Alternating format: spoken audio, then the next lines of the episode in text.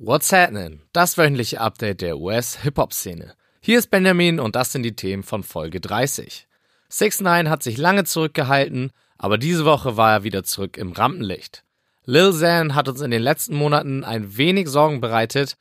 Jetzt gibt er glücklicherweise ein Gesundheitsupdate. Und dann verspricht das Jahr doch noch richtig gut zu werden, denn gleich mehrere hochkarätige Rapper haben ihre Alben angekündigt. Also, keine Zeit zu verlieren, los geht's und what's happening?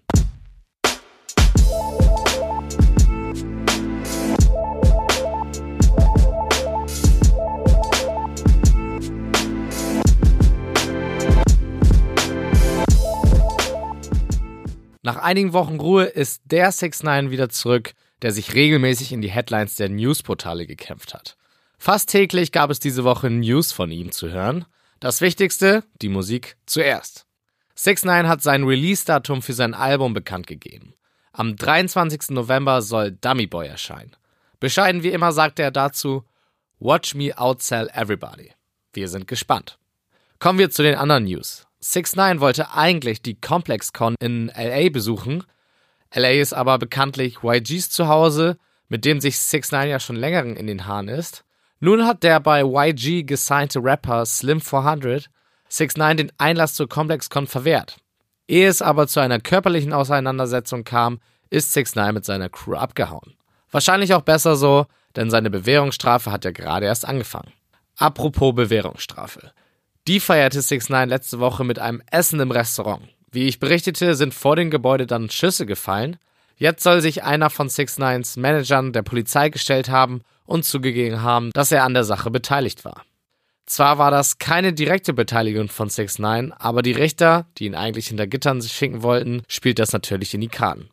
Und wo wir gerade bei Schüssen sind, diese Woche wurden auch mal wieder welche auf 6 9 selbst abgefeuert. Getroffen hat glücklicherweise keine, aber der Ort, an dem die Schüsse losgelassen wurden, gibt zu denken. Bei einem Videoshoot von 6 9 Nicki Minaj und Kanye West nämlich. Die Kugel wurde blind auf ein Haus geschossen und hätte dementsprechend jeden treffen können, eine ziemlich gruselige Vorstellung. Der Videodreh fand übrigens auch in LA statt, was Gangaktivitäten vermuten lässt. Durch die Schießerei hat 6 9 rund eine halbe Million Dollar verloren, die die Universal Music Group ihnen für das Video spendiert hatte. Da der Dreh aber gestoppt wurde und Universal keinen weiteren Dreh ansetzen will, hat sich das wohl erledigt. Schade. Ihr glaubt es nicht, aber das war noch immer nicht alles zu 6 9 diese Woche, denn was wäre eine Woche ohne einen seiner bekannten Troll-Moves? Davon gab es diese Woche sogar gleich zwei. Zuerst postete er ein Video von sich und Trippy Wets Ex-Freundin im Bett. Was da passiert sein könnte, überließ er erst den Zuschauern, ehe er ein paar Tage später dann bestätigte, dass er sie lang gemacht hat. Natürlich. Am Montag gab es dann aber viel witzigere News. Für den Videoshoot, über den wir eben gesprochen hatten, hatte 6 9 nämlich die zwei Barkeeperinnen engagiert, die Cardi B im Moment verklagen. Cardi soll ihren Handlangern befohlen haben, die beiden zu attackieren, weil eine davon mal was mit Offset hatte. Naja. Und weil 6 9 und Nicki Minaj ja Besties sind und Cardi und Nicki das Gegenteil, gab es wohl diesen Schachzug. Das fand ich dann schon wieder ganz lustig. Shame on me. Es gibt ein Gesundheitsupdate zu Lil Xan. Kurz nach der Veröffentlichung von Mac Millers Todesursache, dazu kommen wir später noch, rief Zan beim Medienunternehmen TMZ an und gab ihnen ein Interview.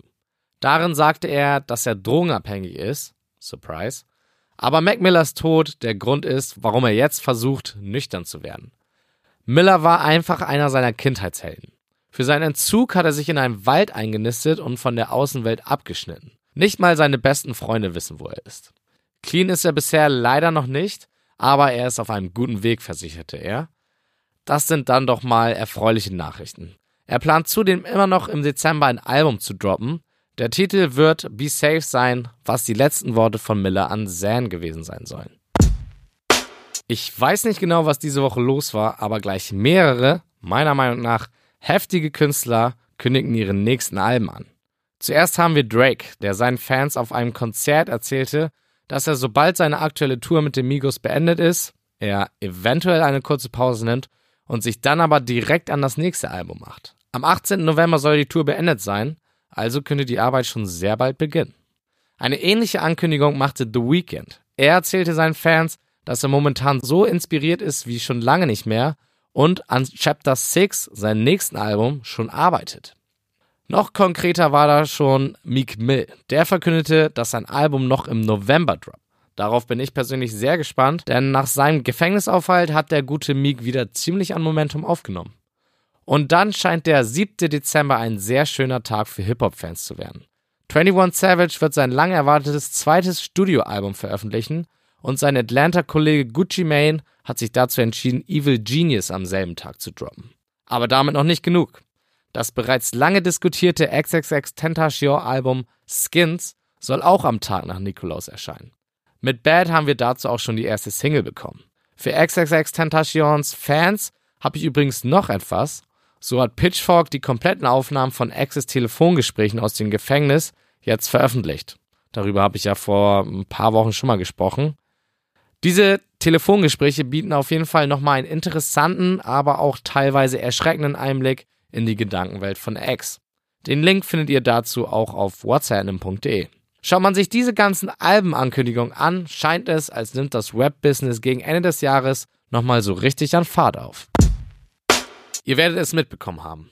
Die letzten Wochen passierte in Übersee nicht ganz so viel. Trotzdem versuche ich euch ein bisschen Content zu liefern und deswegen folgen hier gleich vier kleine Rap-Beefs, alle über Social Media ausgetragen, by the way. Nummer 1. Wale vs. 070 Shake. Ein Fan wünschte sich auf Twitter eine Kollabo von Wale, Wiz Khalifa, Kid Cudi und 070 Shake. Kein Plan, wie er auf diese Kombi gekommen ist, aber Shake hat den Tweet gesehen und geantwortet, dass sie den Teil mit Wale nicht fühlt. Shots feiert. Wale konnte das natürlich nicht auf sich sitzen lassen und gab zurück, dass das ziemlich unnötig war. Shake rudelte daraufhin zurück und meinte, meiner Meinung nach sarkastisch, dass Wale einfach zu feier für sie wäre. Hm. Beef Nummer zwei ist Ski Master Slump God vs. Vic Mensa. Wir erinnern uns, vor ein paar Wochen hatte Vic den toten XXX Tentacion bei den BET Awards gedisst. Das ist zwar schon eine Weile her, aber Ski Master Slump lässt das noch nicht in Ruhe Solange sich Vic nicht entschuldigt hat, sollte er besser untertauchen. In Beef Nummer 3 haben sich zwei Frauen einen kleinen Schlagabtausch geliefert. Ein Fan postete die Frage, wer denn zu Bad Babies Tour gehen würde. Von all den Leuten, die hätten antworten können, tat das Iggy Asaela. Sie antwortete mit der Frage, gehst du? Sollte ihr eine Lehre sein, denn eine Erwachsene sollte eine 15-Jährige nicht im Internet dissen. Die können das einfach viel besser als wir. Bad Baby konterte nämlich so. Du solltest vorbeikommen, Iggy, wäre eine gute Erinnerung für dich, wie eine ausverkaufte Tour aussieht. Aua. Für den Schluss habe ich mir dann den spießigsten Beef aufgehoben. Fernsehpersönlichkeit Wendy Williams spielte in ihrer Show ein Spiel namens Future vs. Axis. Der Grund war, dass Future sein fünftes Kind von der fünften Mutter erwartet. Letztendlich nannte Wendy Future notgeil und fragte ihn, wo denn seine Kondome sind. Ganz bodenständig antwortete Future darauf, zum Glück bin ich reicher als Wendy Williams. Dass er das wahrscheinlich gar nicht ist, lassen wir mal außen vor. Mit Lil Peep und Trippy Red gab es gleich zwei von mir lang erwartete Alben diese Woche. Fangen wir mit Peep an. Zu Come Over When You're Sober Part 2 habe ich nicht ganz so viel zu erzählen, weil ich darüber ja schon letzte Woche geredet habe. Nach dem Pre-Listening meinte ich ja schon, dass das Album genau das ist, was wir vom Peep kennen und die Fans werden sich dementsprechend freuen. Ich finde das Album auch echt stark, auch oder gerade weil es so hoch emotional ist. In Angesicht des angekündigten Release von XSX Tentations Album kann ich noch hinzufügen, dass Lil Peeps posthumanes Album das Paradebeispiel für eben solche Alben sein sollte. Peeps Visionen scheinen hier nämlich sehr gut umgesetzt zu sein und es hört sich wirklich an wie ein richtiges Album und nicht einfach wie eine Zusammenfassung von Songs, die eh noch da waren und die einfach nur rausgehauen wurden, um Geld zu scheffeln. Großer Daumen also nach oben für Piep. Für Piep-Fans habe ich dann auch noch ein interessantes Interview. Complex hat nämlich Peeps DJ und einen seiner besten Kumpels, Smoke ASAC, interviewt. Smoke war derjenige, der das Album zusammengemixt hat und gibt einen interessanten Einblick in den Entstehungsprozess. Den Link zum Interview findet ihr auf whatsapp.de. Kommen wir zu Trippy Wet. Dessen Album Life's a Trip gehört für mich zu den besseren Alben des Jahres 2018 Dementsprechend waren die Erwartungen für A Love Letter to You 3 wohl zu hoch, denn ich bin ziemlich enttäuscht von der Platte. Topanga, die Lead-Single, war schon nicht so mein Fall und Die gehört leider zu den besten Tracks von dem Album. Ziemlich enttäuschend also. Diese beiden Alben waren aber natürlich nicht die einzigen, die diesen Freitag gedroppt sind. Natürlich nicht. Wir Webfans werden ja heutzutage überflutet mit Projekten. Hier folgt eine Liste mit weiteren Releases. Legende Too Short gab sein Comeback mit dem Album The Pimp Tape. T. Grizzly releaste sein Mixtape Still My Moment. Lil Durk haute Signed to the Streets 3 raus. Und Geheimtipp Smino oder Smino präsentierte sein zweites Album Noir. Wie immer findet ihr die besten Tracks der hier besprochenen Alben in der What's Happening Playlist auf Spotify. Den Link dazu findet ihr auch auf whatshappening.de. Und als hätte ich euch eben nicht von genug neu angekündigten Alben erzählt, kommen hier nochmal welche. Lil Baby will nicht aufhören. Am 30. November soll mit Street Gossip bereits sein drittes Projekt in diesem Jahr kommen. Jackie's und Birdman werden zwei Jahre nach dem ersten Teil von Lost at Sea am 16. November mit dem zweiten Part nachlegen. Und dann haben wir noch Witch the Kid, der sich, zum Glück, mal ein bisschen mehr Zeit lässt und sein zweites Album The World is Yours 2 erst am 18. Januar veröffentlichen will. Newsflash. Nicki Minaj hat einen beachtlichen Rekord aufgestellt. Als erste Frau überhaupt hat sie es jetzt mit ihrem Feature-Part auf Tigers Dip geschafft, zum hundertsten Mal in den Billboard Hot 100 Charts vertreten zu sein. Das haben vor ihr nur Elvis Presley, Lil Wayne und Drake geschafft. Lil Wayne scheint einen guten Riecher zu haben. Und wo wir gerade bei Rekordfrauen sind, Missy Elliott ist die erste weibliche Rapperin, die für die Songwriter Hall of Fame nominiert wurde. Glückwunsch. Wenn sie tatsächlich in die Ruhmeshalle aufgenommen wird, wird sie dort unter anderem von Jay-Z begrüßt. Mac Millers Todesursache wurde diese Woche bekannt gegeben. So soll Mac an einer versehentlichen Überdosis gestorben sein. Kokain und wieder einmal Fentanyl sollen die tödliche Kombination gewesen sein. Einfach nur traurig, dass wir einen weiteren Künstler so jung verloren haben. Was für ein Mensch er war und wie einflussreich Mac auf viele Rapper gewesen ist, kann man gut bei seinem Tribütkonzert sehen. Viele seiner Rapperfreunde, die er auf irgendeine Art beeinflusst hat, traten hier für seine Wohltätigkeitsorganisation auf und zollten ihm Respekt. Für Interessierte habe ich das Video auf whatsapp.de verlinkt. Young Thug ist erneut im Knast. Erst im September ging er für zwei Tage ins Gefängnis um dann auf Kaution freizukommen. Diese Kaution wurde jetzt aber wieder zurückgezahlt, weil Young Thug einen Drogentest verkackte. Wie es jetzt mit ihm weitergeht, weiß man noch nicht. Sicherlich werden schon einige mitbekommen haben, dass in Kalifornien die jährlichen Waldbrände dieses Jahr kaum zu kontrollieren sind. Das hat zur Folge, dass viele Menschen ihr Haus evakuieren mussten oder teilweise es sogar verloren. Davon blieben auch nicht die Prominenten befreit. Kanye West musste samt Familie flüchten auch Iggy Azalea bekam das gleiche Schicksal erteilt. Lil Pump, auch wohnhaft in Kalifornien, erlaubte sich aus sicherer Entfernung einen makabren Spaß. Er meinte, dass die Ortschaft Calabasas in Flammen steht, weil sie Harvard Dropout gehört haben. Ärgerlich für ihn, dass auch er Stunden später evakuieren musste. Trotzdem würden wir auch gerne endlich Harvard Dropout hören. Hip-Hop-Fans wurden diese Woche richtig kreativ, was das Geldmachen angeht. Aus einem anderen Blickwinkel könnte man aber auch sagen, dass sie dreist wurden. Zuerst machte die News die Runde, dass Frank Ocean Merch für bis zu 800 Dollar online verkauft wurde. An sich nichts Besonderes, nur war dieses Merch Merch, was Ocean Leuten, die gewotet haben, geschenkt hat. Sachen, die man umsonst bekommt, online zu verticken. Hm.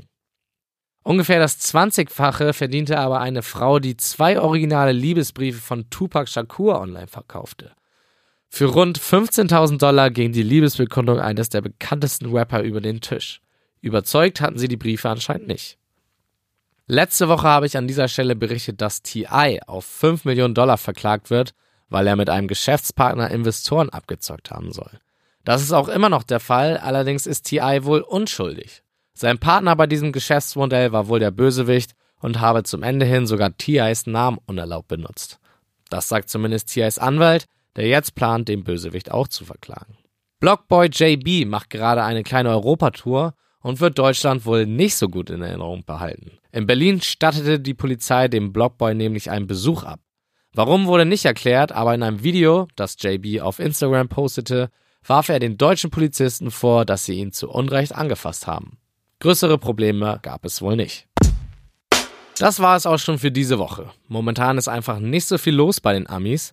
Bevor wir uns aber verabschieden, gibt es wie immer noch Empfehlungen, mit denen ihr jetzt eure Zeit verbringen könnt.